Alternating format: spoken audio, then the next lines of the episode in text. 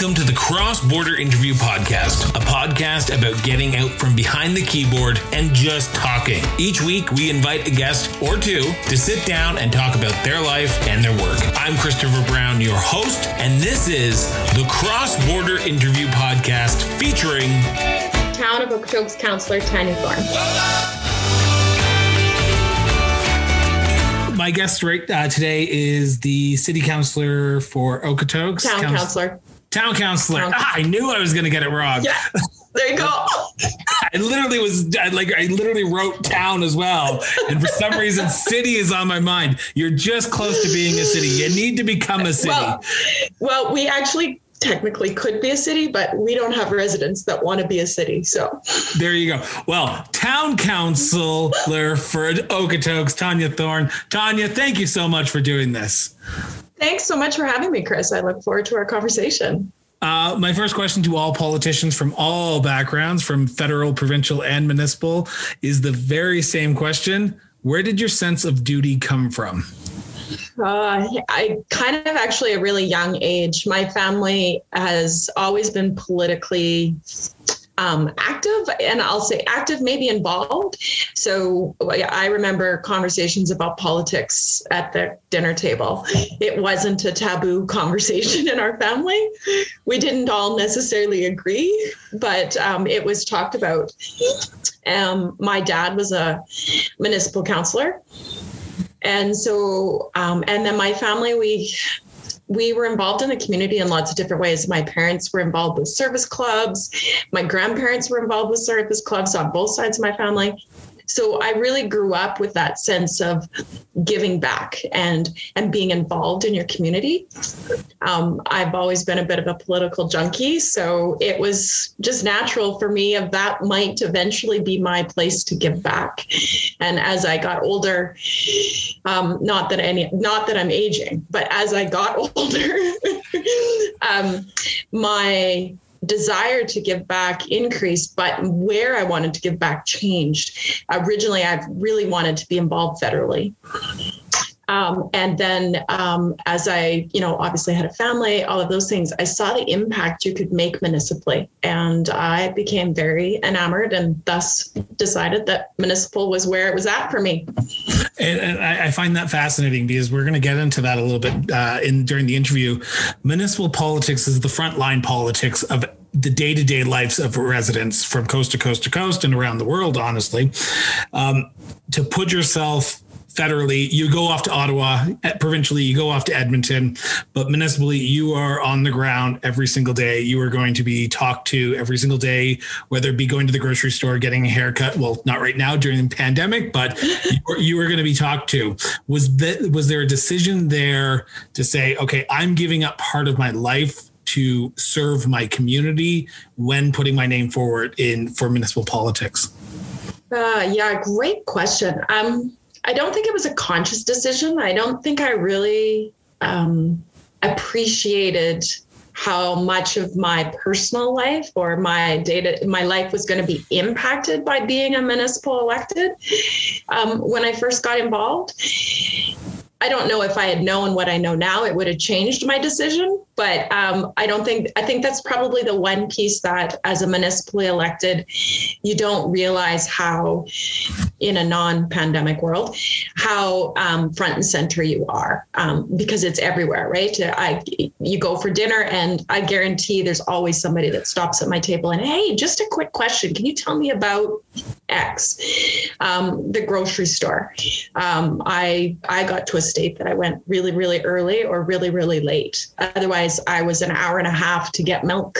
um, and that's a good thing because that means the community knows who I am. And that that is a role, I think, of a municipal elected official is that informal day-to-day connection with your community. It's important. It really is. But I didn't really appreciate the impact that it had on everything else how did your family take it? Talking to counselor up in Grande Prairie, uh, he had to separate family time and work time. If he was out at a restaurant sitting down with his kids and his wife, he would say, Not right now. Here's my card. Call me tomorrow. I'd be happy to work with you or talk to you about this issue. Do you have, do you find yourself putting up those boundaries? Or at first you were like, I'm an elected official. I'm, I'm happy to help whoever I want. So come and come talk to me whenever you want. But now, as a second term counselor, you are sort of more reserved about when and how much family time and work time you have have. Yeah, that's a um, definitely something that I think you learn as a skill as you go is that boundary setting. Um, you know, and social media has a piece of that as well, because it's not just the public; it's also how you choose to engage on social media. And there's this perception that I've messaged you or I've said something to you, there should be an immediate response. Same thing. I see you in the store. You should be able to respond right now. So I really had to get clear of what boundaries made sense for me and my family. So I very rarely go anywhere without a business card so that I can hand that out and say, I really do want to chat about this. Here's my number. Here's my email. But, you know, reach out to me tomorrow or later today or pop me an email and then we can connect. Um, and then same thing with social media. I had to get pretty structured around what does my time commitment on social media look like and how quickly should I respond and where should I engage those elements. And it all becomes a bit of a balancing act, but I think it's key for municipal elect for any elected official actually to really establish what are the boundaries that make sense for yourself and your family and get really clear on what those are and then get really clear about communicating them out to the people you serve. Uh, let's talk about your first election in 2013, if I'm not mistaken, correct? Correct. 2013, you decided to put your name forward. What was that decision based on? Um, it was a couple of things. Uh, one, I had just recently, well, I kind of knew I was going to run in 2013, but I just, I wasn't really sure about the timing. And I was laid off from a job that I'd had for a long time at the end of August of 2013. And so, um, they were changing positions and whatnot. So I had a package and I wasn't really sure what I wanted to do when I grew up. So I knew I was wanted to run. So I'm like, okay, well, why don't I put my efforts into this campaign, see where that lands, and then I can determine what I'm going to do on the other side of that fence. Because I didn't want to go looking for a job, a full time job, and then say, oh, and by the way, I'm also going to do this other job. Hope that's okay with you. So I wanted to have, you know, a sense of what was in my world. So that was that was one of the, I guess, the pieces that set it up well for me to run in 2013.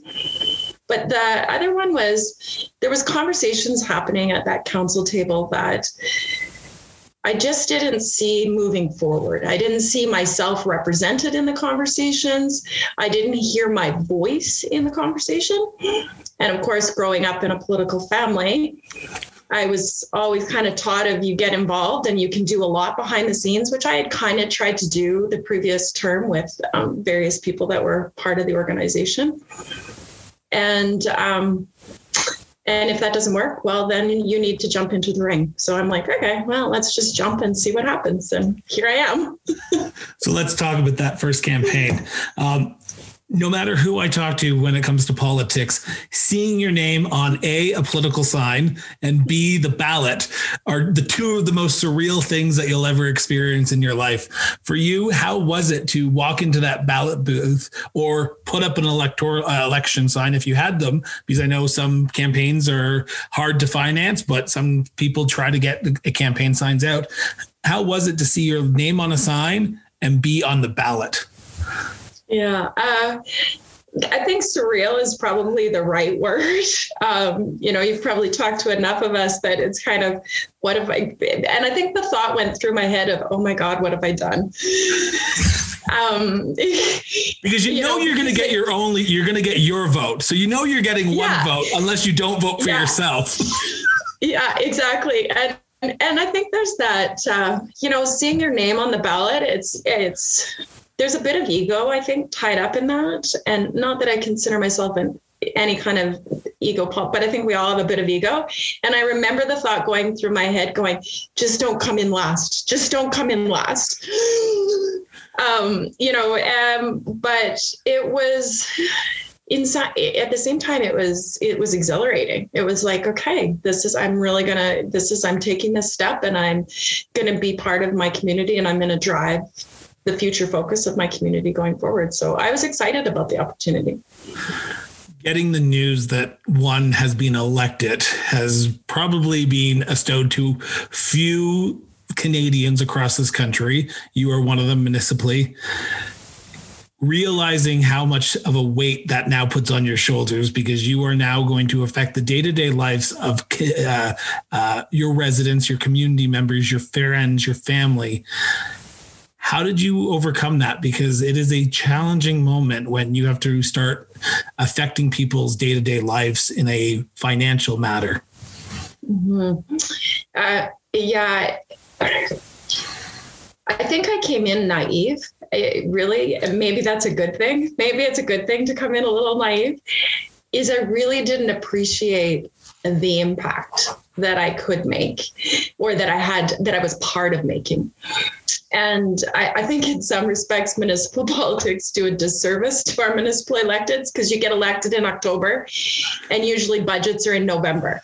So you you have barely even figured out what you're doing. And here you are dealing with an X million dollar budget and saying, hey, figure it out. What are you going to do here going forward? Um, so it was in a lot of ways, it was surreal. Um, I feel like I just kind of floated along probably for that first six months, trying to, okay, what have I done here? Like, wow, okay, there's a lot.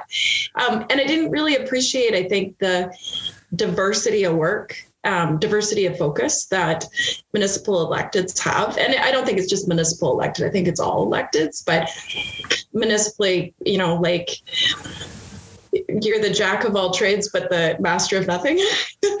but we touch everything, right? And so it was, it was, yeah. Um, and as time went on, for me, it's I'm I'm a big believer in the um, try and always do what's right, not what's easy, because they're not necessarily the same thing. And so it really, I worked really hard to find different ways to make sure I was engaged with my community in very diverse groups so that I didn't get that myopic or that bias coming in of of oh well I know what's right here.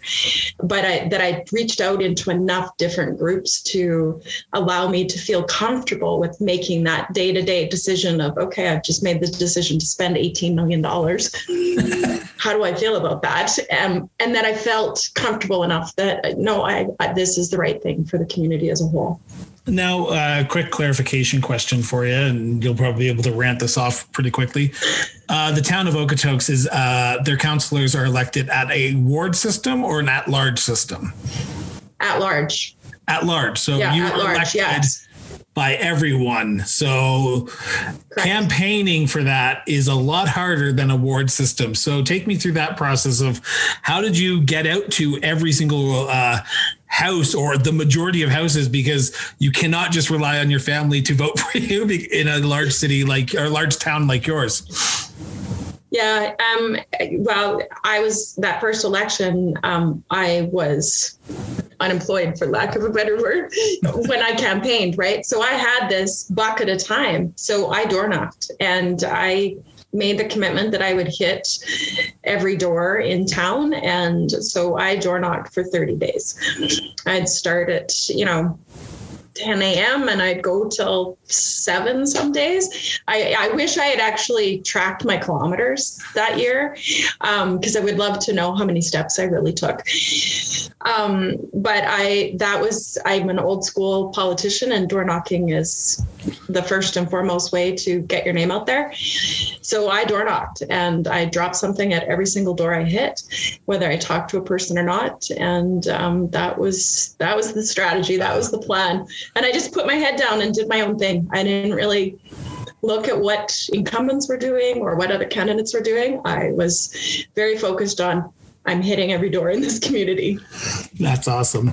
Um, so before we jump into the next set of questions, which is about the city of Okotoks, uh, the town of Okotoks, I will get that right. I will get that right. Not, because you said at the beginning of the interview, it's not city. I'm like literally that's stuck in my head.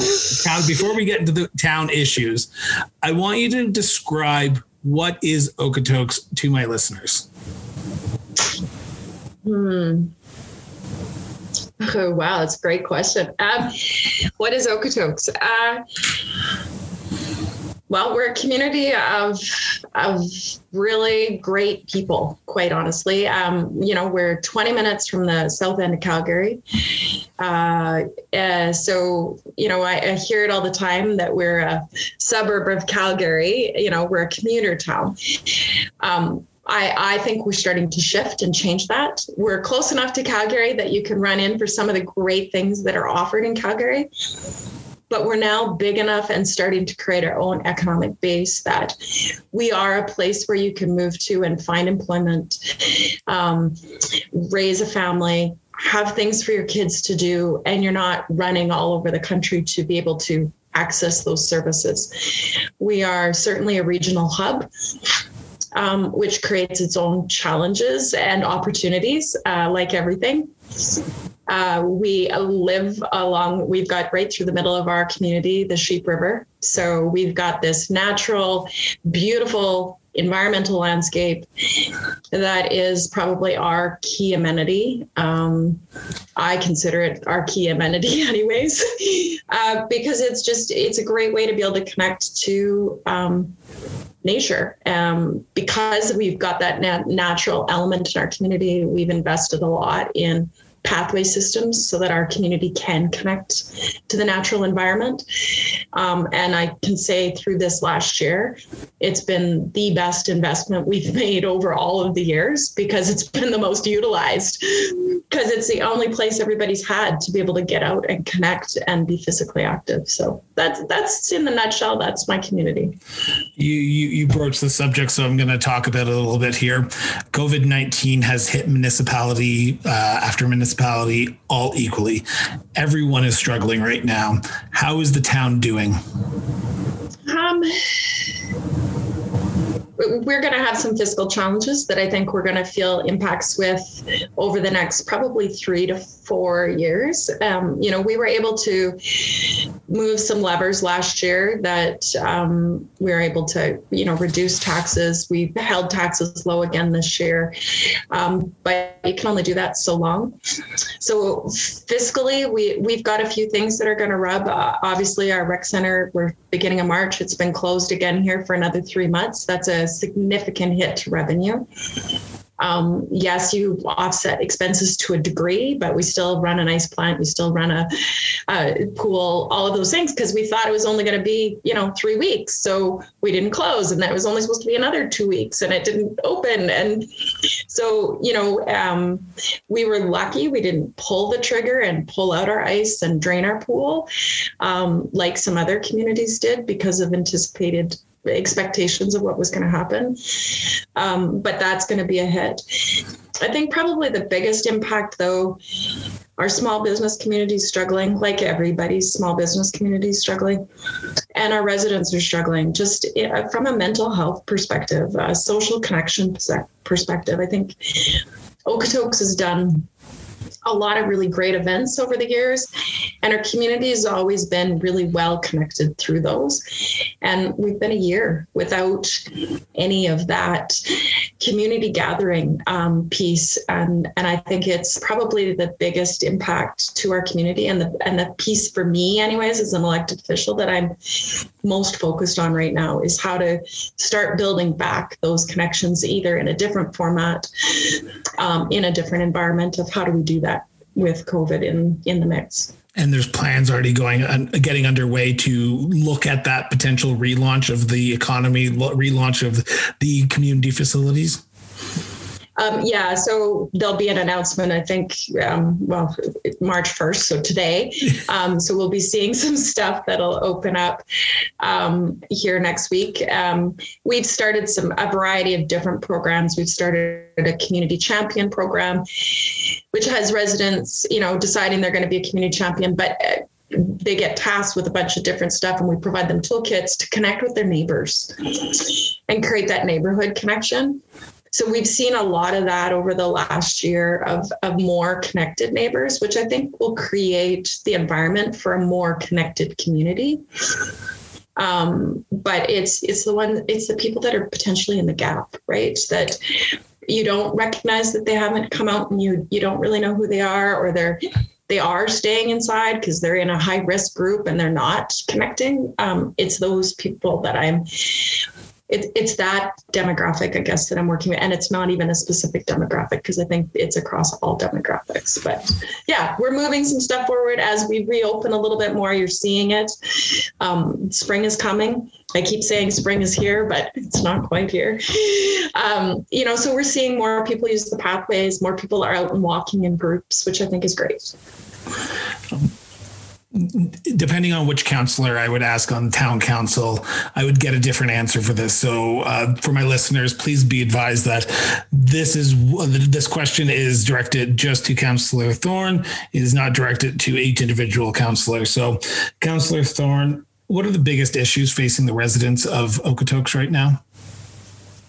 Um, in your opinion.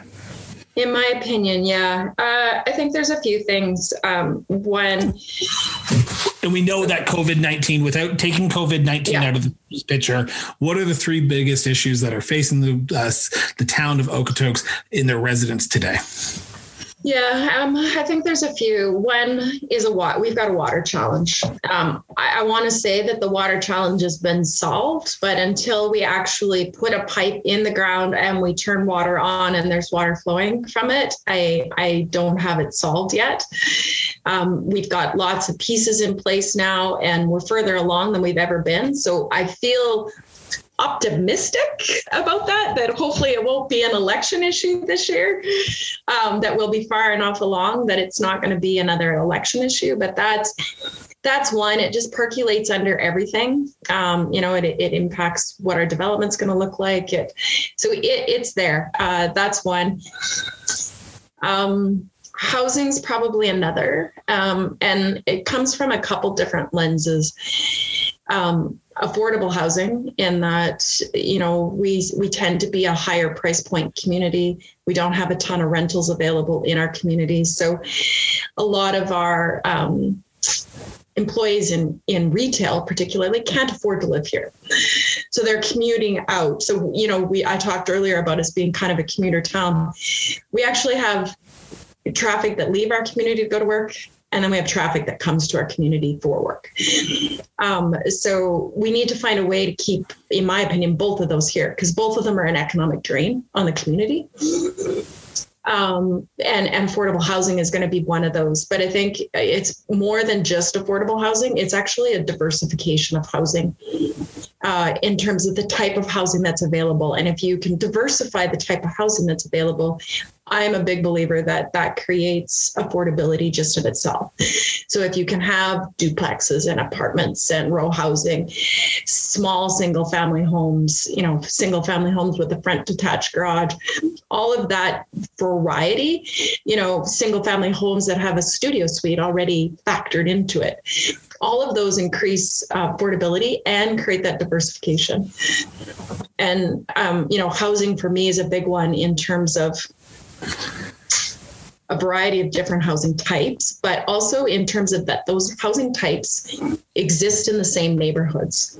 We've planned and developed communities where, okay, this, you know, six block radius are small starter homes. And okay, over here is the, you know, mid-sized single family home. And then over here is your estate living, and over here's your bungalows and so that in itself impacts social connection in our communities because as you stage through life, you have to move to different neighborhoods. So all of that is fine, I think, when you've got families still at home and you've got kids at home, because that creates those connections. Yeah. Um, but when you're starting to look at moving as, you know, empty nesters, seniors, or even just young professionals coming into a neighborhood, it makes it hard to connect. And with the people you connect, you have to move away from. So I'm a big believer of trying to create that in a smaller radius that if you do have to move for your life changes, you're still connected to people in that same neighborhood. Um, so housing, water, and then I think there's another piece, and that is, and I think this actually exists in every community. It's a breakdown in trust of our dem- of our of our government institutions and and I won't even say government I think institutions just in general there's a breakdown in trust so there needs to be a real um, a real conversation around transparency, accountability. Um, what does public engagement look like? Um, what what makes you feel trust? How do we build trust? And we need to get back to the basics of having that respectful discourse to create that environment again. And um, our community isn't immune to that, um, just like most. I, I think it's across the country, and everybody's dealing with it in a different different at a different level. Let's put it that way. So those would be my three, I think.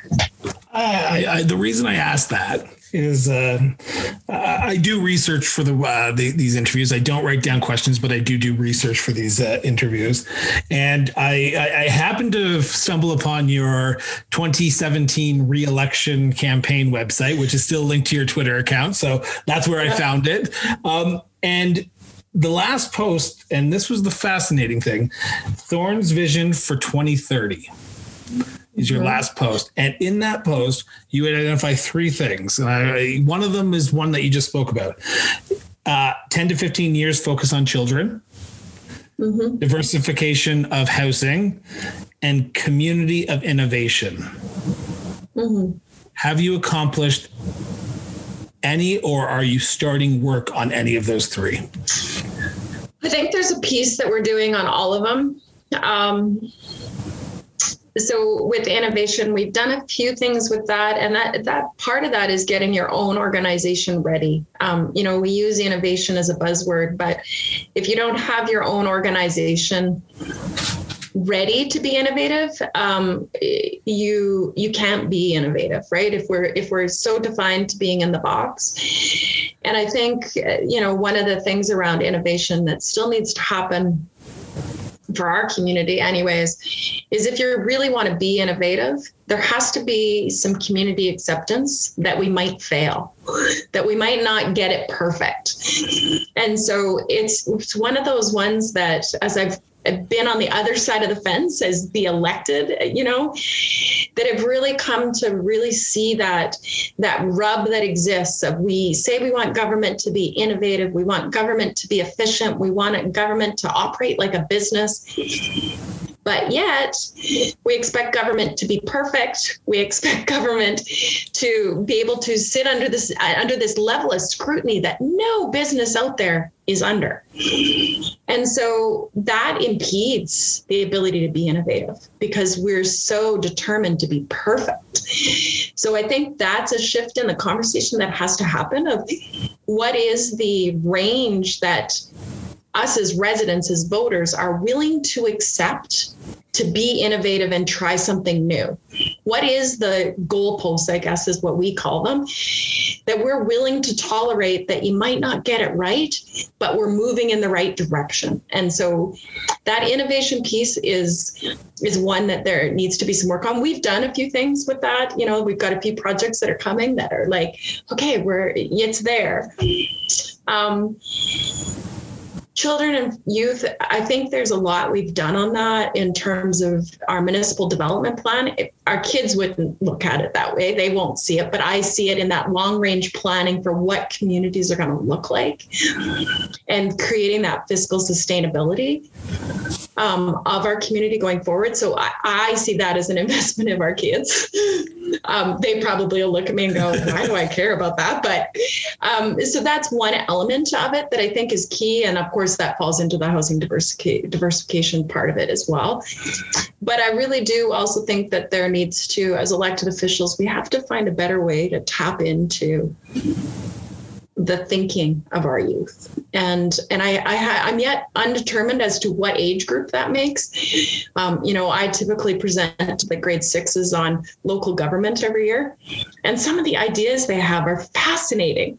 And i'm like why don't i have them as my little resource and my you know innovative boot camp? Because they have they have no they don't have any structure around why something's not possible. Everything's possible for them still, right? Um, so I think that governments need to find a way to tap into that thinking um, a bit more, and we'll build more communities or more functionality for kids.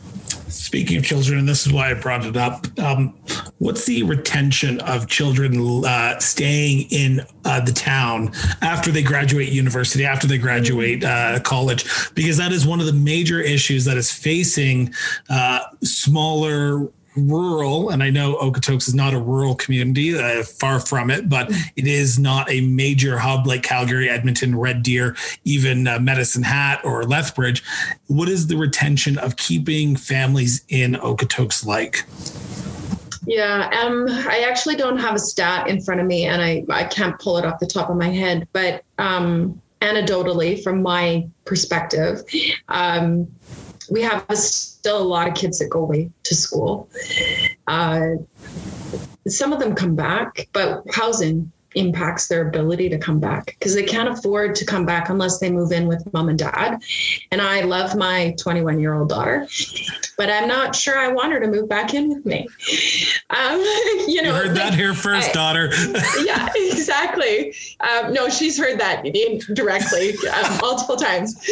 Um, and she'd say the same thing, right? Um, and that's part of that experience of growing up and being an adult. Not that I ever turn her away from the door, right? But is that how do they come back to their home community and get started when you know rents are $1500 a month um, in okotoks? And you know you can't get into anything really under $375000 so how does a young professional that's just getting started able to do that? And even as a you know a teenager that's graduated from high school but you're not quite sure where you want to go off and do but you know you don't want to live at home anymore it's hard to transition out of home in this community um, but I do think there's some things that are happening. Um, one, there has been a significant increase in the diversity of housing. Uh, there's a lot more purpose built projects that are coming our way from a rent perspective. So that will help drive down that price. We've got a new build for an arts and learning campus that has Bow Valley College um, expanding their space by about three times. Wow. So there's more post secondary education opportunities in Okotoks. And all of those things will cater to our kids staying home longer. Um, I do see an increase of kids talking about coming back to Okotoks. Um, you know, I'll use my family. My family moved here in 1988. Um, I went away to university. I, granted, it was only to Calgary, but I went away to school in Calgary, not far, but far enough. Um, but I ultimately, when I was pregnant with my daughter, I moved back to Okotoks. My brother and sister, same thing, both went off, did their thing both are here raising their families. So we've all come back, which if you'd surveyed my parents in 1988 when we moved here, if that was ever going to happen, the answer would have been a hard no. We will never live in the same community. Um, but we're all here. So we all found our way back home. And I think that that's the attraction of Okotoks. It's a great community um, for raising families. And um, you're seeing more of that generational connection of, you know, grandparents being here with families. Is that that piece. So I think it's an attraction point for Um, one of your other uh, political jobs outside of town councilor is, and I, will, I want to make sure I get this right, so please correct me if I'm wrong. You are the AUMA's vice president and director of Towns South, correct? Correct. That okay. is correct. so, for my listeners, what is that job and title? Um, so AUMA is an organization that represents all urban municipalities um, across the province, from your summer villages, villages, towns, specialized municipalities, um, and your mid-sized cities, your cities. Uh, so I sit on a board of directors of 15. Um, we are kind of an advocacy group, I'll say, between um, our municipalities, our members, and the provincial government, particularly. Uh, you know, we do a little bit with the federal government, but we kind of default to our org- our national organization, which is the Federation of Canadian Municipalities, who work more at that level. Um, yeah, so that's kind of, I guess, in a nutshell, AUMA. We have, um, you know, we try and create services for um, our members, I guess. Um, you know, and we AUMA has been around since 1905. I don't quote me on that date. I think that's right. Um, and we're representing um, those municipalities where 85% of Albertans live.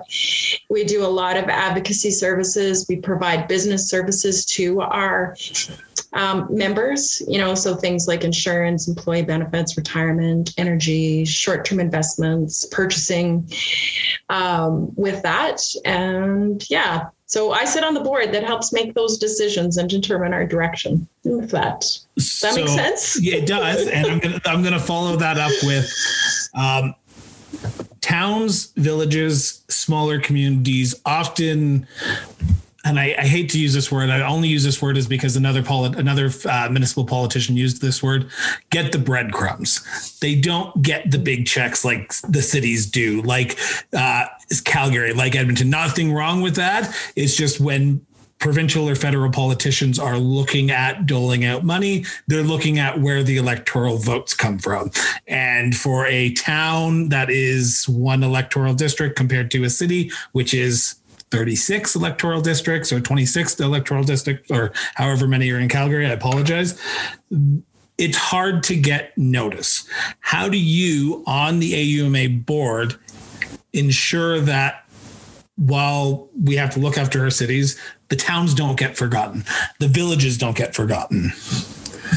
Yeah. Um, I, I'm not 100% certain I agree with that statement, honestly. And, and, and tell um, me where I'm wrong. Tell me where I'm wrong. Yeah. And, and it's not necessarily that it's wrong. It's that, you know, um, I think all of our municipalities receive funding.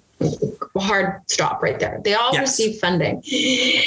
The check just happens to be bigger for our cities, which when our cities are a million people, so using the city of Calgary and a million people, um, probably makes sense that it's a bit bigger than the village that is 50 people. Um, you know, but the, so but the if, needs are not different because the village that is a thousand people still has water issues that is still going to cost the same as if it was Calgary. Um, maybe on a per capita basis, it's going to be smaller scale, but the needs are still the same. I, yeah. I'll agree with that. You know, the the services you need to provide the basic services, let's put it that way, are the same across every municipality, right? Um, we want to make sure our residents are safe. We want to make sure they have clean drinking water. We want to make sure that clean drinking water goes away when it's dirty water and it's managed, right? Um, so, and that they feel safe in the communities that they're in, and that there's some amenities for the communities they're in.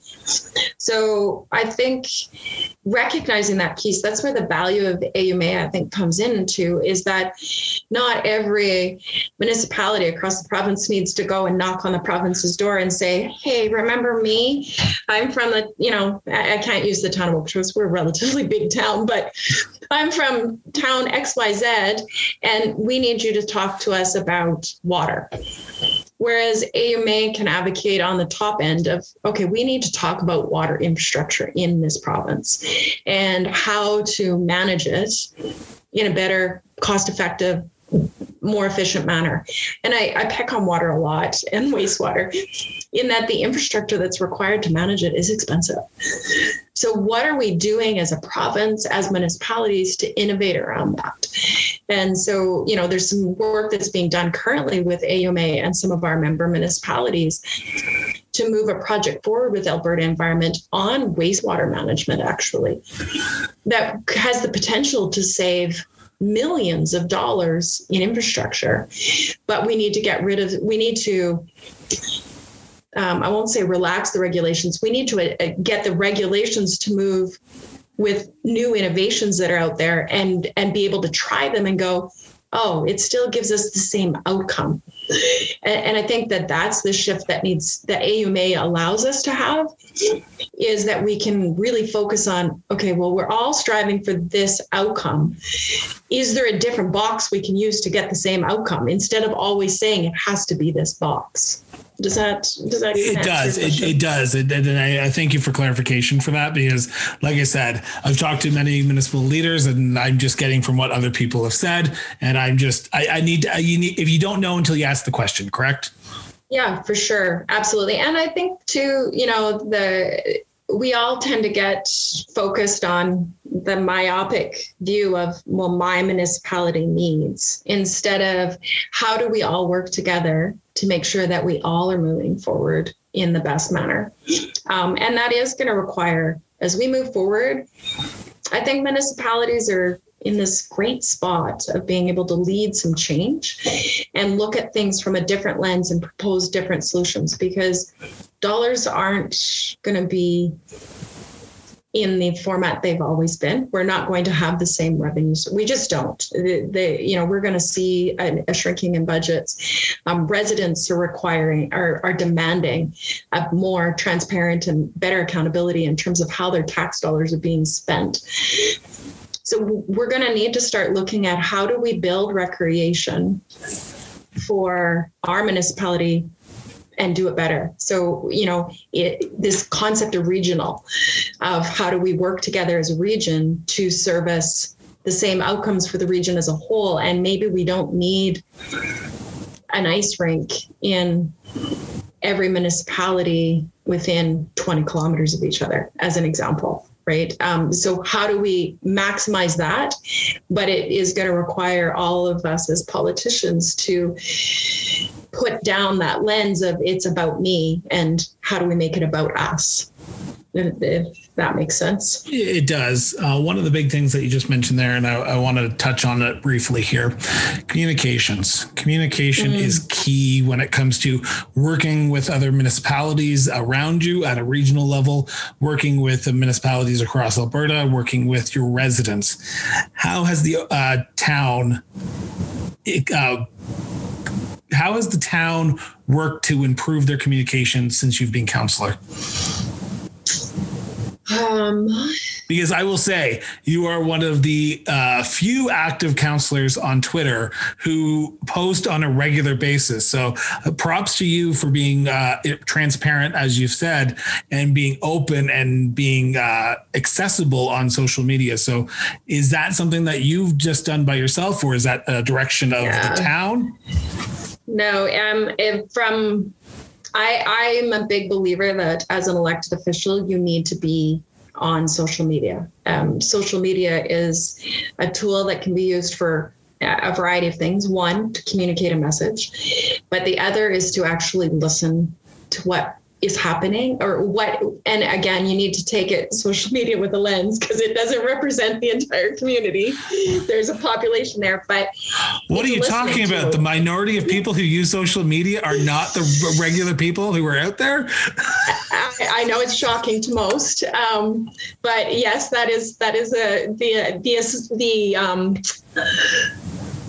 data that I've managed to derive um, but it's it's a tool. So I have made that conscious decision of I will be on social media on a daily basis. So I tend to post to Instagram, Facebook, uh, Twitter, LinkedIn on occasion, um, on a relatively consistent basis. And some of it is here's stuff that's happening in our community. So here's decisions councils made, um, and I try and keep it in that fact. Here's what happened. Here's what we decided. This is why the decision was made. And keep that as much as I can, keep the emotional piece out of it. Sometimes that's harder said than done. Um, and then also use it as a tool to what do you think about this? How do you feel about this? Because it does create that dialogue and, and you need to have a space for dialogue. And there is a group of people that want a dialogue on social media. Um, so i have made that decision for myself personally. Um, it's from the, good from the, and it's Go ahead. Go ahead. I was going to say, from a town's perspective, how has the town uh, better communicated to his residents? Because again, two of the things that you mentioned on your website, I keep on going back to that website. If you if a politician yeah, leaves up a website, I will I will jump onto it.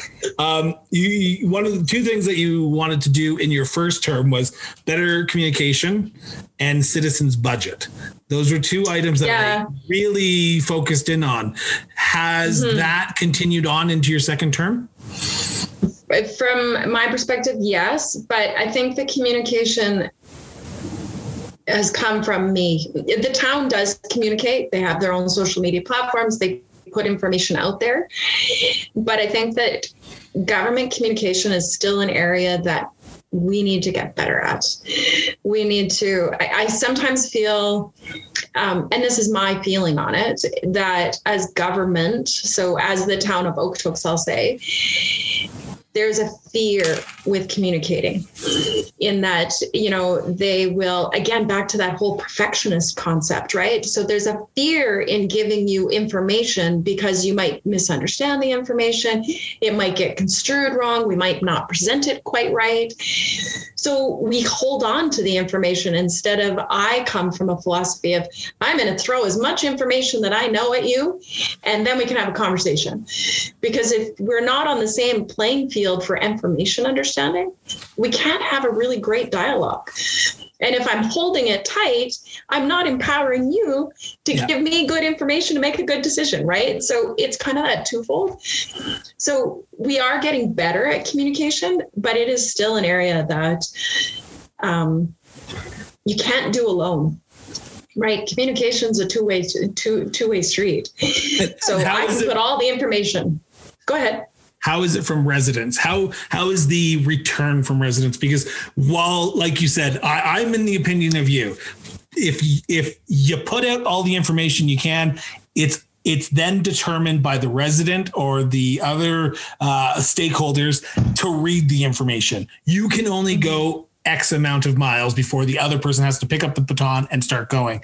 So, if, from your perspective, how has the flip side been? Have you heard from residents? We need more information on this. We need more. Uh, we need more communications on why council did this. We we appreciate that you're doing this. Um, sort of.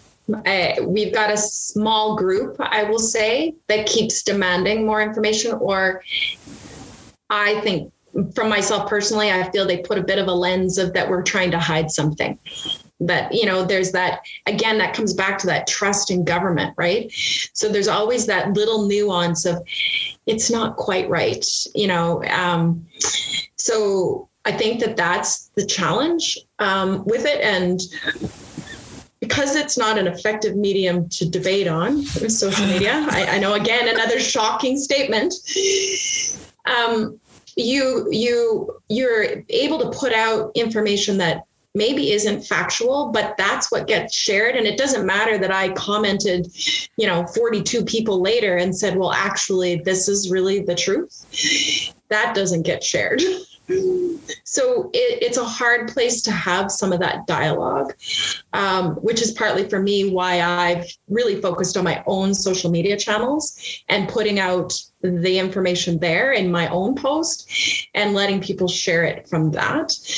Because um, I, it's not about controlling the message, but it, it's it's I really have worked hard to try and create it of this is a place of truth. Here's the truth um, on XYZ situation. What everybody chooses to do with that and where they go for their truth, I can't control. So the reason I ask about communication is, uh, you didn't know this was coming, so I apologize if you do want me to stop this. You, you probably know the question I'm going to ask here because it was in the news a few weeks ago, and communication is key during these situations. Uh, there was a toboggan hill in your town; it was removed. Uh, it was a children's toboggan hill, and communications is key. You probably heard from the majority of residents after that issue saying, "Why did you remove it?" Communication is key in that situation. From your perspective, would better communication have helped ease the situation because it was in the news for some time? Yeah, um, absolutely. Um, you know, I think any situation that goes array.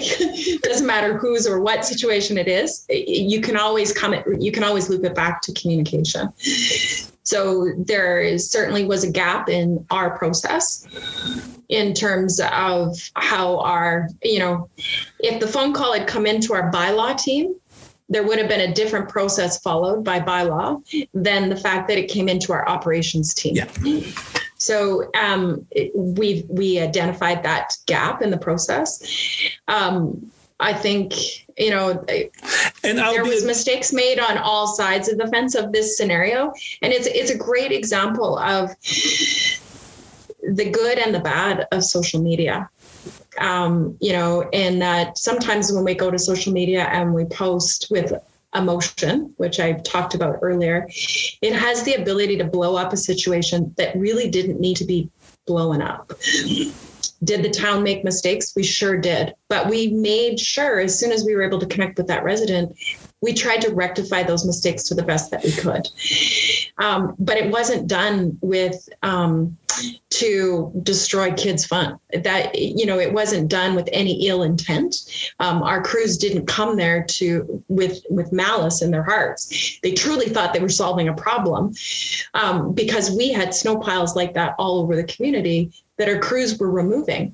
Yeah. Because we had piled them. And I, I really truly know that our staff showed up there thinking, crap, we missed removing this snow pile. We've got to fix this. And that was their their their intent, right? And so when we don't communicate and we don't give both sides the chance to really own their piece in the puzzle, that results in the breakdown that occurred and the social media storm that occurred with this incident.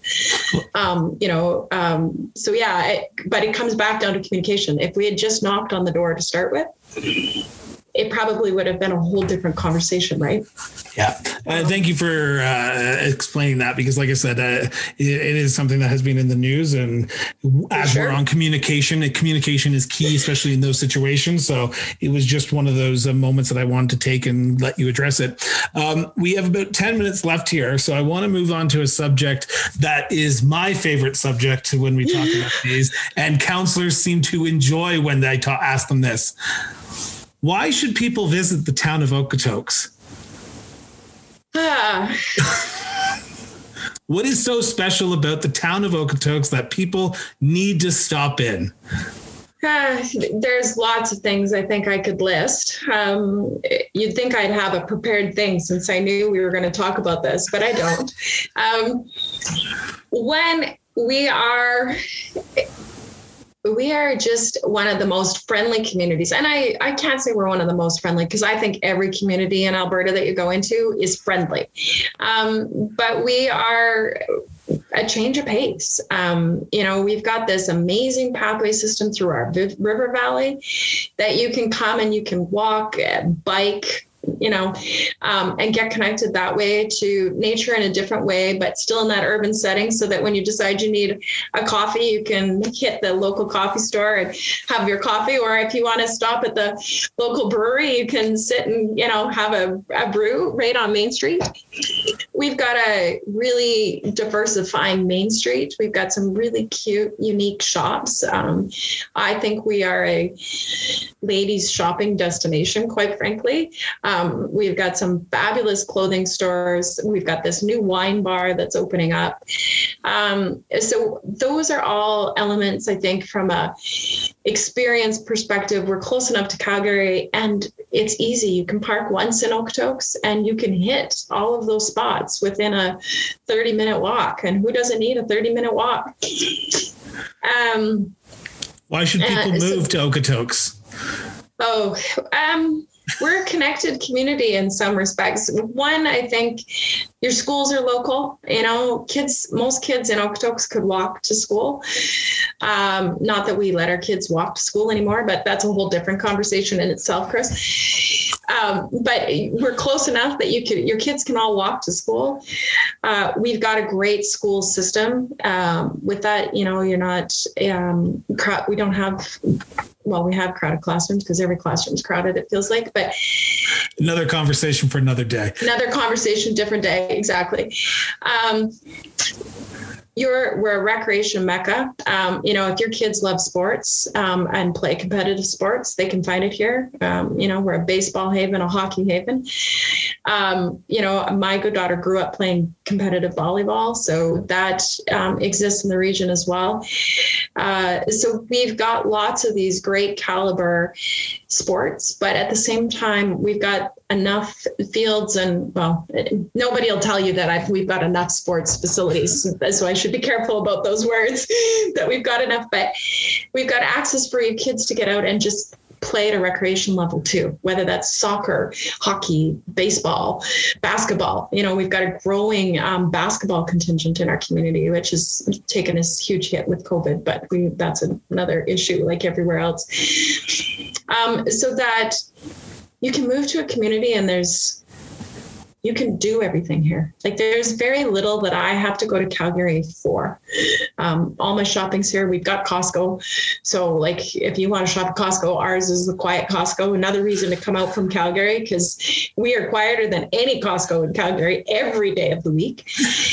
Um, you know, and so come and check out Costco and then come and check out a couple of the places downtown. You know, there's some really great shopping in our community. Um, so those would be some of the highlights. When we get back to events, we host some great events in this community. Like what? Um, our well, I'll give you my my three favorites. That's what I was looking so, for. um, parade Day, which is usually um, mid June. Um, so Parade Day and our Children's Festival typically is mid June. It's, in my opinion, the best community gathering events uh, and our our businesses and our community really get involved in putting in floats and our parade route's getting much too long. I can be we're council's typically near the front of the parade and we're finishing before they're through the end of it. So it, it's wow. Yeah you know so it's a nice long route and it's great to see the community come out and be on the sidewalks and that whole piece of the parade. And then a children's festival in the afternoon so it's an all day event. Chili Fest is another one. So we've got lots of businesses that get involved or groups that get involved and uh, make chili. Um, and again, it's down on Main Street. And uh, if you are a chili fan, you can usually find something that that hits the hits the mark. Um, I've done, I've been the judge a couple of times, and yeah, there's days when I'm like, okay, that was not that was not it for me, or oh my God, give me some milk because that was hotter than I know what to do with. so, um, but it's another one of those great events where you know it just brings the community together. And then we do light up Okotoks in November. Um, we light our Christmas tree downtown. Mm, lots of our businesses participate and get lights up. And, you know, we put about anywhere between 10 to 15,000 people in our downtown corridor.